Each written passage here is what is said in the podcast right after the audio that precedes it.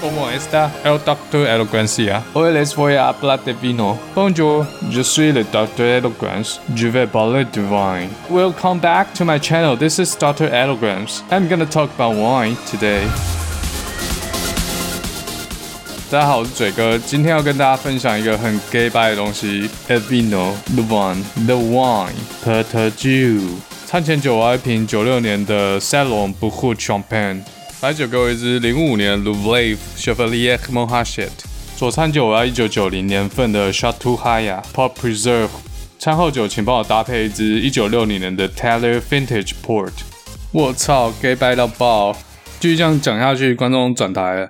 我最近发现很多访谈性的 Podcaster 会邀请葡萄酒相关的自媒体工作者上节目，分享葡萄酒的一些知识。两个月前，一个点阅数上升中的 YouTuber 叫 Dr. Archie。跟嘴哥一样都是打字辈的，而且他也住在美国太平洋西北区，算是有一点地缘关系。他比较常用科学化的方法去介绍美妆、健康食品，还有锅子等等。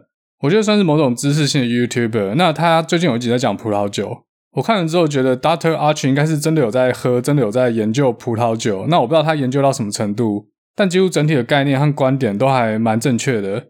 然后过了几周，弟妹录了一集在盲测一千块、三万块的葡萄酒。看看对于一个没有喝葡萄酒习惯的人，喝不喝得出中间的差别。上礼拜另外一个跟葡萄酒有关的 YouTuber 阿金也推出一个跟盲测有关的影片。那他最后更屌一点，他邀请世界葡萄酒盲品大赛的台湾队成员，直接现场挑战盲品。所谓盲品就是不提供任何酒款资料，那参赛者只能单纯以酒杯里面的这个液体来猜测这个酒是属于哪种品种、哪个产地、哪个年份，甚至哪一家酒厂的哪一款酒。哎，我这种介绍方式很像在写一篇 paper 的 related work，先把其他人的东西讲一次，然后比较中间的差异，再提出自己的见解。那这三个不同的 YouTube 影片，大概可以反映三个不同的客群。第一面的东西就比较大众一点，不论是没喝过葡萄酒的人，或是对葡萄酒稍微研究的人，都可能有兴趣点进去看。那至于 Dart Archer 影片，会点来看的人，可能本身对品酒或是酒类就稍微有点兴趣，可以从这个影片学到一些小知识。那我想要点阿金影片出来看，可能对葡萄酒需要有一点热情，不然的话，这几位台湾选手在讲什么？我觉得一般人可能会没有 sense，看完觉得哦干好强哦，怎么可能？但不知道在抢什么东西。嘴哥身为一个经营了六七年还是默默无名的葡萄酒部落客，平常也没有人邀请我上他们的节目吗？那我这次刚好就抓到这个机会，蹭一下热度，自己访谈自己，跟大家分享一下我在学习葡萄酒的道路中观察到一些有趣事情。嘴哥在来到美国之前，对葡萄酒大概自己敲不通，也没有太大的兴趣，或者说没有机缘去接触葡萄酒这种饮料。我感觉那时候葡萄酒对台湾人来说还是一种很遥远的酒精饮料，只有上流社会或是有钱人才有机会去接触。但在西方社会比较不一样哦，他们喝葡萄酒就跟我们喝珍奶一样，算是每天的日常饮品。我们台湾没几步就可以找到一家茶饮料店。那美国这边不只有很多葡萄酒专卖店，超市里面有很大一块区域就在卖葡萄酒。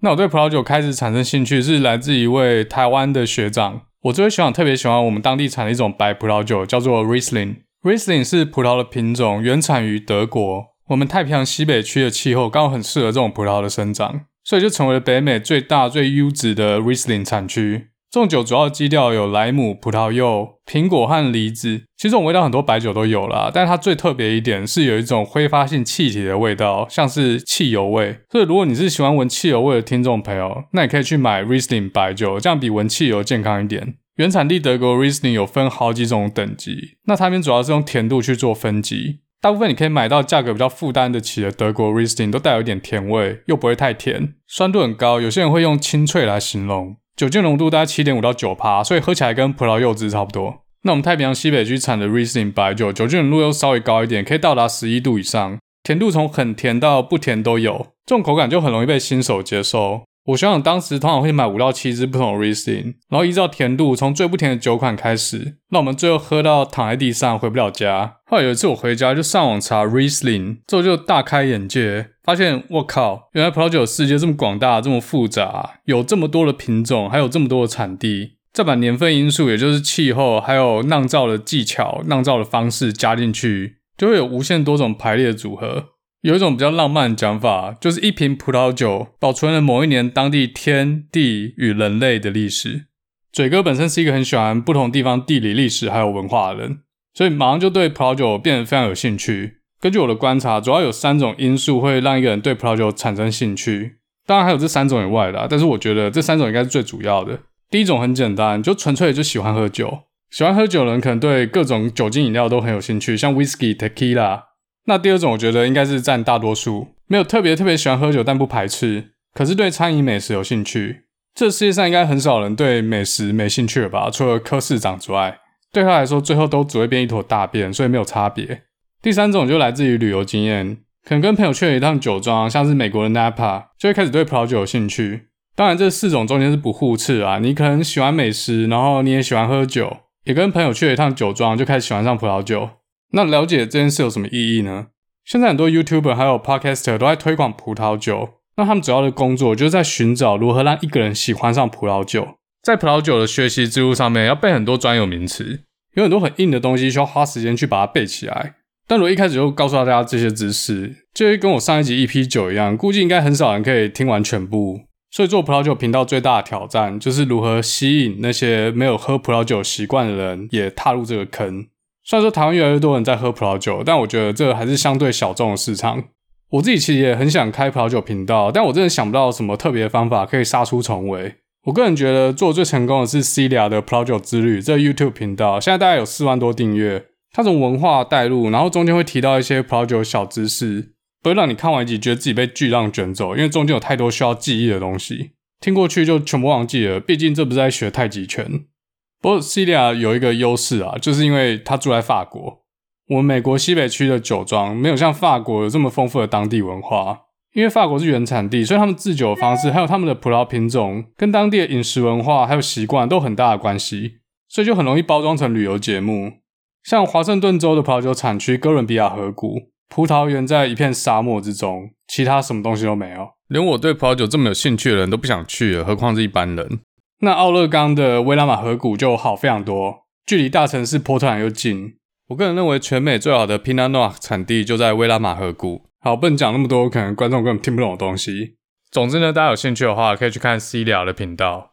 还有另外一个老司机才知道的葡萄酒频道，叫做醉儿娘。虽然说是一个奶台，但讲的东西都还蛮专业的。而且他在推出频道之后，在对岸的葡萄酒市场生意做得非常非常大，真的是不管各行各业，有奶赢一半。好，我刚才才讲完，现在真的不能再持续发展下去了，不然就变成一般的聊天频道。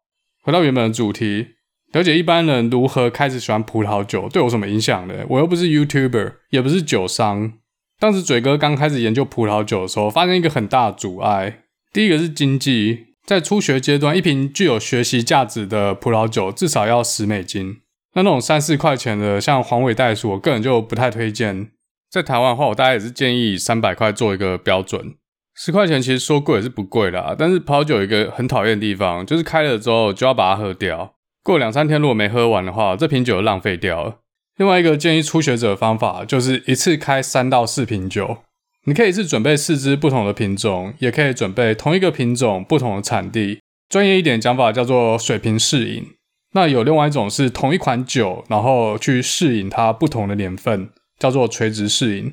这就很像在做实验，有没有？你控制掉所有变数，只维持一个变数在改变。当你同时把不同的酒放一起比较的时候，你就很容易发现，原来不同品种的葡萄酒味道原来差这么多。然后再进阶一点，固定这种品种去尝试不同产地，像刚刚提到的德国 Riesling，还有我们太平洋西北区产的 Riesling，你把这两支酒拿过来给我做蒙瓶测验，我百分之九十九可以跟你说哪一支是德国的，哪一支是我们西北区的，真的没有在好笑。靠这种方式，你就可以发现每个产区的气候对同一种品种的葡萄在风味上面有什么影响。这边再举个例，像刚才提到的黑皮诺，也就是 Pinot Noir 这个品种的葡萄，它自身带有的味道并没有特别突出。那果实主要的味道就会来自于生长的气候，还有底下的土壤成分。同样都是美国产的 Pinot Noir，而且都在西岸，加州的 Pinot 还有奥瑞冈的 Pinot，气味和口感上就完全不一样。如果你比较喜欢酒精重一点，整体感觉比较肥美、比较壮硕一点的葡萄酒的话，加州 Pinot 可能会比较是你的菜。但是如果你比较喜欢香气优雅一点、口感比较清淡一点的红酒的话，那奥勒冈的 Pinot 或是勃艮第的 Pinot 就会比较符合你的口味。这也就是为什么大多数葡萄酒爱好者很少听到不喜欢 Pinot Noir 这种红酒的。第一个是因为它因气候改变而导致的口感差异非常大，每个年份出来都很像在开礼包，不像你去加州纳帕喝的 Cabernet Sauvignon，每年差不多就是长那样。刚提到的垂直适饮在 Pinot Noir 这个品种上面也可以喝出很大的差别。我第一次做垂直适饮就是喝 Pinot Noir 这种品种，是在奥勒冈一家叫做 Buffet 的酒庄。这家酒庄在这几年已经成为威拉玛河谷的代表名庄之一。当时酒庄拿出来的是零八、零九还有一一年份的单一葡萄园，也就是说，这瓶葡萄酒使用的葡萄是来自于同一座葡萄园。所以大体上唯一影响这支酒口感的因素，就是每个年份的气候差异。二零零九年是一个相对炎热的气候，那一一年是相对寒冷的气候，零八年刚好介于中间，算是比较均衡一点。在日照比较多炎热年份之下，葡萄就会比较成熟，做出来的葡萄酒就会比较多成熟水果的味道，像是蓝莓、黑莓。整体的口感比较圆润，那尾韵会有一种回甘的甜味。做得好的话啦，也有做不好鸟掉的。那寒冷年份下的黑皮诺红酒呢，就会比较多土壤带出来的气味，像是湿地还有菌菇，果实的味道比较偏红莓或蔓越莓。有些人第一次喝皮纳诺瓦这种葡萄酒，会不太喜欢这种土壤的味道，但是酒龄比较丰富之后，其实享受的就是这种在土壤气味、花香还有果香之间不时切换的香气。各种味道复杂的交织在一起，会带给人一种优雅的深度。那这是我个人对于一支 Pinot Noir 好不好的品鉴方式。你也可以喜欢加州那种重磅水果感。讲到这边，我觉得学习品酒是在学习品味。你不一定要喜欢一支大家都觉得好的葡萄酒，但是你可以学习为什么大家觉得它好。好，回到一开始说的新手困境，你知道，如果我一口气就开三四支葡萄酒，那我一个人绝对喝不完啊。所以我当时就想了一个方式去找分母。当时身边的朋友对葡萄酒也都不太了解，而而且也没什么兴趣啊，我觉得，所以要找大家当分母，就要引起大家的兴趣，就跟那些 YouTuber 做的事一样。那我这边做法就是找大家来开品酒会，在这品酒会里面会介绍一些葡萄酒的知识，像品种、产地，还有每支酒款的故事，然后用分组的方式去做盲饮比赛。而规则有很多种，每次不一样。比如说我这次主题讲西班牙的 Tempranillo。那我就会把一瓶其他品种的葡萄酒混在里面，让大家在一群鸭子里面去找那只天鹅。像这一题就比较简单，很多初学者第一次参加品酒会就可以辨别得出来，一下子自信心都爆棚了，就开始会有兴趣。除了这个之外，还有一些其他题目，例如给你气候的提示，那你要去找到这支酒。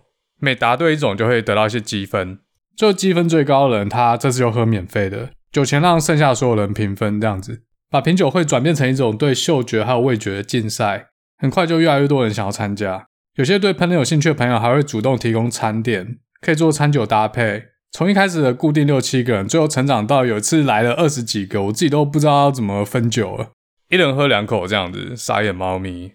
到去年应该有办四五十场以上吧，但今年因为疫情还没有办过。一开始就参加老成员对葡萄酒已经有一定的知识，而且葡萄酒真的是会越喝嘴越刁。大家开始喝得出来，三十块美金的酒和十块美金的酒差哪？那五十块钱的酒又跟三十块钱的酒有什么不一样？以我自己的经验，在美国这边，二十五美元以下的酒，大概都是餐酒等级。所以餐酒等级就是开瓶之后可能还不错喝，但其实没什么深度。如果是美国这边当地产的红酒的话，一般就是果香很足，口感很浓郁。开瓶二三十分钟之后，品质就开始下降。这些通常都是每年几十万瓶、几百万瓶在做的广域量产酒。这些酒的口感设计就是要符合美国人喜欢的最大公约数，所以大概就长那样。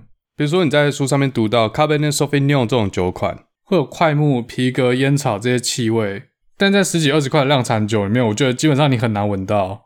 大概要到三十块美元这个价格区间，才会有一些比较具风格化的作品，会有些酿酒师想要尝试的想法在里面。所以我是建议有兴趣的听众朋友。可以用三四百块台币的量产酒去学习品种之间的差异，但如果你要细品某种品种的各种表现，一支酒预算可能要提高到八百块台币。但是这个价格是因品种而异啦。比如说刚才提到的黑皮诺 （Pinot Noir） 这种品种，那你的预算可能要提高到一千五。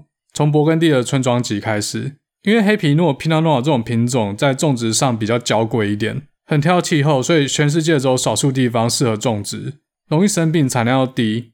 那自然价格就比较贵。那再贵一点的酒呢？六十块美金或是一百块美金。以 Cabernet Sauvignon 为例的话，这个价位的酒通常比较具备陈年能力。五十块美金你可以买到 Napa 的广域酒，就是酒标上面写 Napa Valley。或是 Napa Valley 里面比较便宜的一些次级产区，就你去 Napa 不会去的地方，像是 Okno 和 Combsville。那 Napa Valley 里面比较好一点的次产区，像 Oakville、St. Helena、Stags Leap 这些，你去 Napa 参观酒庄就要去的地方，这种就几乎不用想，这地方酒都蛮贵的。另外五十块美金也可以买到波尔多的列级酒庄，比较差一点的，这种酒就可以拿来陈年，可能陈个三到五年或十年之后，会形成一些比较细致的香味分子，口感会比较柔滑一点，不会像刚上市那样，但你有点咬口，尾韵带有苦涩。新手阶段的品酒会放这种酒，一个问题，通常这种酒在成年之前，跟刚才说的那三十块美金的酒比起来，都不会太好喝，除非要醒很久，或是你可以直接买到成年过的老酒。像我在办品酒会的时候，比如说今天我出四支单价大概在八十块美元左右的 Cabernet Sauvignon，这品种简称 Cab，比较好念一点。好，那一支来自 Cab 的故乡波尔多左岸，一支来自意大利中部的 Toscana。一只来自美国的华盛顿州 Walla Walla Valley，一只来自加州的 Napa Valley，这些酒都是刚上市的新年份，像现在大家就是可以买到二零一七年份。然后这边再偷偷混一支大概二三十块左右，来自于南加州 Paso Robles 的 Cab。大家盲饮完最喜欢酒，通常就是那支最便宜的。这不是一次两次而已，是好几次都这样。虽然说这老手已经比较能够区分这五十块钱的价值差在哪里，主要是来自香气的复杂度，还有口感的浓郁程度啦。价位比较偏高的 Napa Cab 喝起来像浓缩果汁，很浓稠，果味很集中，但是尾调的单宁又有点强，所以会偏涩。这些八十块美元的新酒就真的不好喝，这么早把它打开就有点浪费。不过这边再次要强调一点，这个特性跟品种还是有很大的关系啦。葡萄酒世界里面没什么是绝对的，因为变数实在太多了。有些品种不适合久放，像是 Grenache、Barbera，大概经过两三年陈年就很适合把它开来喝掉。有些酒就需要摆个二三十年，像意大利旧派的 Barolo 或 Barbaresco 这两个地方所产的 Nebbiolo 红葡萄酒。好，那身为一个葡萄酒初学者，除了去找同号或是制造同号，大家可以一起研究、一起 share 这个酒钱之外呢，在台湾也可以去参加一些酒展。我知道台湾好像现在每季都有酒展，入场费可能两三百块而已，可是进去之后随便让你喝，就可以很快的累积品饮经验。那在美国这边，刚才嘴哥有提到有很多葡萄酒专卖店。这些专卖店的话，每周固定时间都会提供免费试饮。像我以前博一博二家里附近，大概走路十分钟就有一家很大的葡萄酒专卖店。每个礼拜四他都会办试饮会，有时候甚至会高达十几支酒一次排开，免费让客人做试饮。我当时几乎每个礼拜四都去，然后喝到的店员都认识我了。不过我也不是每次都有买啦，所以就要看一下自己的脸皮够不够厚。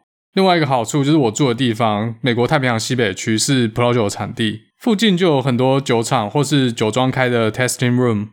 我们这边酒庄的试饮费没有像 Napa 那么坑人，动不动就要三四十块，有些还要六十块以上。我带朋友去喝，大概去个两三间，大家就喝到不行了。而且我们这边对比于 Napa 的好处是，如果你有买酒的话，试饮费就可以直接抵免掉。大部分店家都有这样的 policy，这样就很划算。你买支酒无价购贴。所以说呢，身为一个新手要学习葡萄酒，就是喝就对了。然后再想办法把成本控制下来。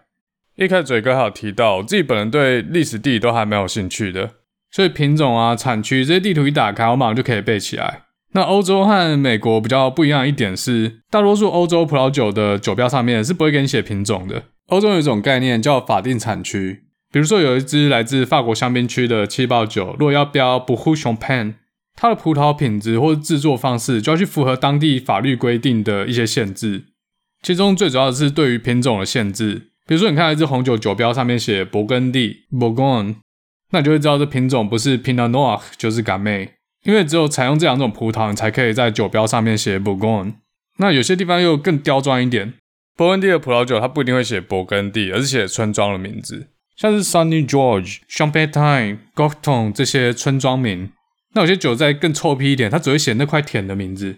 像是红马尼村的 Le b u m o n m u s i n i 村的 Les Amours，那这些东西从广域的勃艮第到每一个村庄的名字，到每一块田的位置还有名字，甚至是每一块田的局部部位属于哪一个家族、哪一个酒庄，有些葡萄酒狂热分子就会真的把它全部都背起来。那嘴哥这边还没有那么厉害，因为就算背起来也喝不到。像刚才讲的 Les Amours，一支都要七八千块台币以上。口袋不够深，真的是没办法，除非有认识圣文这种好朋友。这边总结一下，学习欧洲葡萄酒就需要背很多东西，不然的话你可能选酒都有点困难，因为你更不知道哪个地方是产怎样的葡萄。如果你想找一支 m a c l o d 你就必须要知道这个品种来自于波尔多。接下来有两个还在新手村的时候，一直会很纳闷的问题。有一本很有名的漫画叫做《神之水滴》或是《神之哪》，作者选了十二支稀世珍雫，漫画里面叫做十二使徒，主角就要依靠他父亲的文字提示去找到这十二支使徒。例如第一使徒的描述是这样：我遗失在茂密的原始森林中，长着青苔的树木，散发着湿气的生命气息。我为求解脱，向着森林的深处前进。突然，一道光线射进了我眼睛。我发现森林中出现了花与红色果实的香气。我把手放在胸前，按捺着紧张的心跳，加快脚步。呈现在眼前的是一抹清澈的湖泊，如奇迹般的涌现，就像沙漠中的绿洲。其实后面还有很长啦，有兴趣的自己去看。然后漫画男主角要根据这段描述去找到那支葡萄酒。干，这够抠零，那好小尾巴。但是很明显，我刚才讲的这段叙述就是在讲勃艮第的 Pinot Noir。森林、莓果、花香，就是我刚才讲的好的 Pinot Noir 该有的味道，所以也不是完完全全的好小。而且我在很多地方喝了这么多酒，有些酒真的可以让人浮现一种画面感。比如说去年我在奥勒冈的威拉玛河谷，有家酒庄叫做 Archery Summit，其中有一款二零一七年份的单一葡萄园，在我的记录中是这样写的：工业风格的吊灯闪烁着光芒，像是国庆烟火，空气中弥漫着火药的味道。吊灯的下方是从老谷场收集回来的木材重新打磨制成的餐桌，仿佛还能够闻到农场一丝的土壤。旁边现代风格的沙发散发出皮革的气味，桌上有一款蜡烛在缓缓的燃烧，是甜美的果香调。窗外的紫罗兰为这香甜的空气增加了一份神秘的层次。古典与现代完美的融合，是一种风雅奢华。这听起来真的很像 gay 拜到爆文青。我是一个很依靠图像记忆的人，所以这样的描述可以很快帮我去抓回这支葡萄酒的风格。我也不是每支酒的 tasting note 都要写这么假掰，一般我也都是依照 WC 的标准写法，颜色、气味、酒体、酸度。只有少数葡萄酒会给我画面感，让我做这样的记录。其实气味是人类记忆中的一环，很有可能从葡萄酒闻到的其中一种气味，唤醒你大脑深层记忆中的其中一个碎片。当时跟这个气味绑在一起的其他资讯。像是图像的记忆就会一起涌现出来，所以说这个东西虽然很假掰啊，但我觉得是一个很好的记忆方式。那第二个问题是关于餐酒搭配，不管是葡萄酒漫画还是葡萄酒的 YouTuber，都很喜欢强调餐酒搭配，专业的术语叫做 marriage，食物与葡萄酒的结婚。大家常听说红酒配红肉，白酒配白肉，这是一个基本原则，我不能说是错的。但是常常我开一瓶 Cabernet Sauvignon，然后搭配我自己做的牛排。也没有说不搭啦，但没有像书上说的会把牛肉的鲜味整个引出来。虽然说也可能是牛排自己煎的不好啦，牵拖到酒上面。直到有一次我用西班牙的 Manzanilla 雪莉酒搭配一家还蛮高级的握寿司，这是一支不带甜味的西班牙雪莉酒。有一次大家来我家，我开给大家喝，但没有人喜欢，所以后来就留了很多。它有一种木桶味，然后加上一股海风的味道，所以我就想要拿一根生鱼片握寿司搭配看看。不搭不知道，两个搭配在一起，让我惊为天人，好像中了什么妖术一样。鱼的油脂在舌头上带出来的鲜味，被放大了数百倍，在我的舌头上大爆炸。如果大家看过《中华一番》这个漫画动画的话，就是嘴巴会发光那种感觉。这个 marriage 真的是让我惊呆了，表情就跟吃了酱太的寿司一样。所以我也意识到餐酒搭配的 marriage 是真实存在的。如果你不相信的话，也可以去买一支西班牙的 Manzanilla Sherry。其实这酒也不会太贵，我猜台币可能五百块到一千二就可以找到还不错的酒款。然后你带进去藏寿司，你就可以把藏寿司提升成为酱太的寿司。其实我想过我把这个配方告诉这间寿司店，但我觉得日本老师傅可能会不买单，他可能会觉得这是邪魔歪道，日本清酒才原配。好了，今天最后大家可能会想要问一个问题：如果听了嘴哥这一集，我想喝葡萄酒，我是新手，那我要怎么选？怎么买？台湾有很多酒庄，那你当然可以走进酒庄，请他推荐给你。但我这边又不能保证，酒庄看你不懂就把你当成清库存的对象。推荐一支酒给一个人，需要先了解他的口味。如果你想从比较甜的葡萄酒开始的话，那前面提到德国 Riesling 就是一个还蛮容易入门的酒款。另外，你可以尝试看看意大利的 Moscato d'Asti，这是一种很像葡萄汽水的微气泡酒，酒精只有五度，有非常浓郁的荔枝香气，对，我说的是台湾的那种荔枝，长得像龙眼那个。还有法国罗亚和 Wolfhay 的 Chenin Blanc，我个人也蛮喜欢，但单价会比较高一点。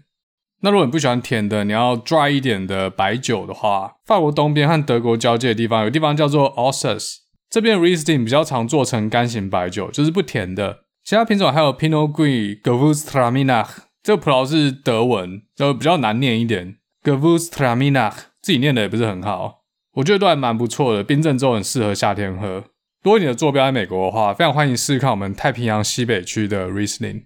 像是 San Michele 的 Eroica 贝多芬三号交响曲，它是我学长最爱。还有 Long Shadow 的 Porty Slip，这两支酒在全美很多地方都有卖，包括 Costco。至于红酒的话，就是一个比较困难的问题了。在预算不够的情况下买黑皮诺 Pinot Noir 很容易中雷，你就觉得嘴跟那个好小，这是什么烂酒？那我觉得最保险的推荐就是请大家试试看加州的 Cabernet Sauvignon。如果预算高一点，就可以选 Napa Valley。在我举办过的这四五十场品酒会里面，加州的 Cab 一直都是最大公约数。那至于法国的话，我觉得南法的隆河流域 Côtes du Rhône 在四五百块台币这个区间，就可以选到还蛮可口的 GSM 混酿，主要有三种葡萄 Grenache、Syrah、Mourvedre 混合在一起。那照这个建议，你给酒庄一些产地的方向，让酒庄帮你选一支葡萄酒出来。另外一种方式就用现代科技，手机上有一款 App 叫做 Vivino，V I V I N O。你把它下载好之后打开，然后对着酒标拍照，它就给你这支酒的一些情报，包括其他使用者对于这支酒的评价。我个人是觉得 Vivino 给分其实蛮水的，所以这部分你就去找那四颗星以上的，三点五颗星以下就谢谢再联络。那有些酒庄和 YouTuber 会介绍你一些专业酒评的评分，像是 Robert Parker、Wine Spectator、James Suckling，他们习惯用一百分制，那你就去找那个九十分以上的。我自己本人对专业酒评的评分就是看看而已。我现在已经不太追求 CP 值或是杂志的分数，像九三分、九十五分这些，因为我自己有自己一套的系统，我会去看这支酒的做法，还有网络上葡萄酒爱好者的 testing Note 来判断我要不要买这支酒。其实我现在已经很少喝酒，因为我就是那个少了 LDH2 的基因，喝酒会脸红那种人，所以在外面品酒都把它吐掉。所以现在买的酒价位都比较高一点。既然人一生喝的酒数量有限，我就会把 quota 留给一些比较高端的酒。不是说这样比较高级，听起来很屌，好像很臭屁一样。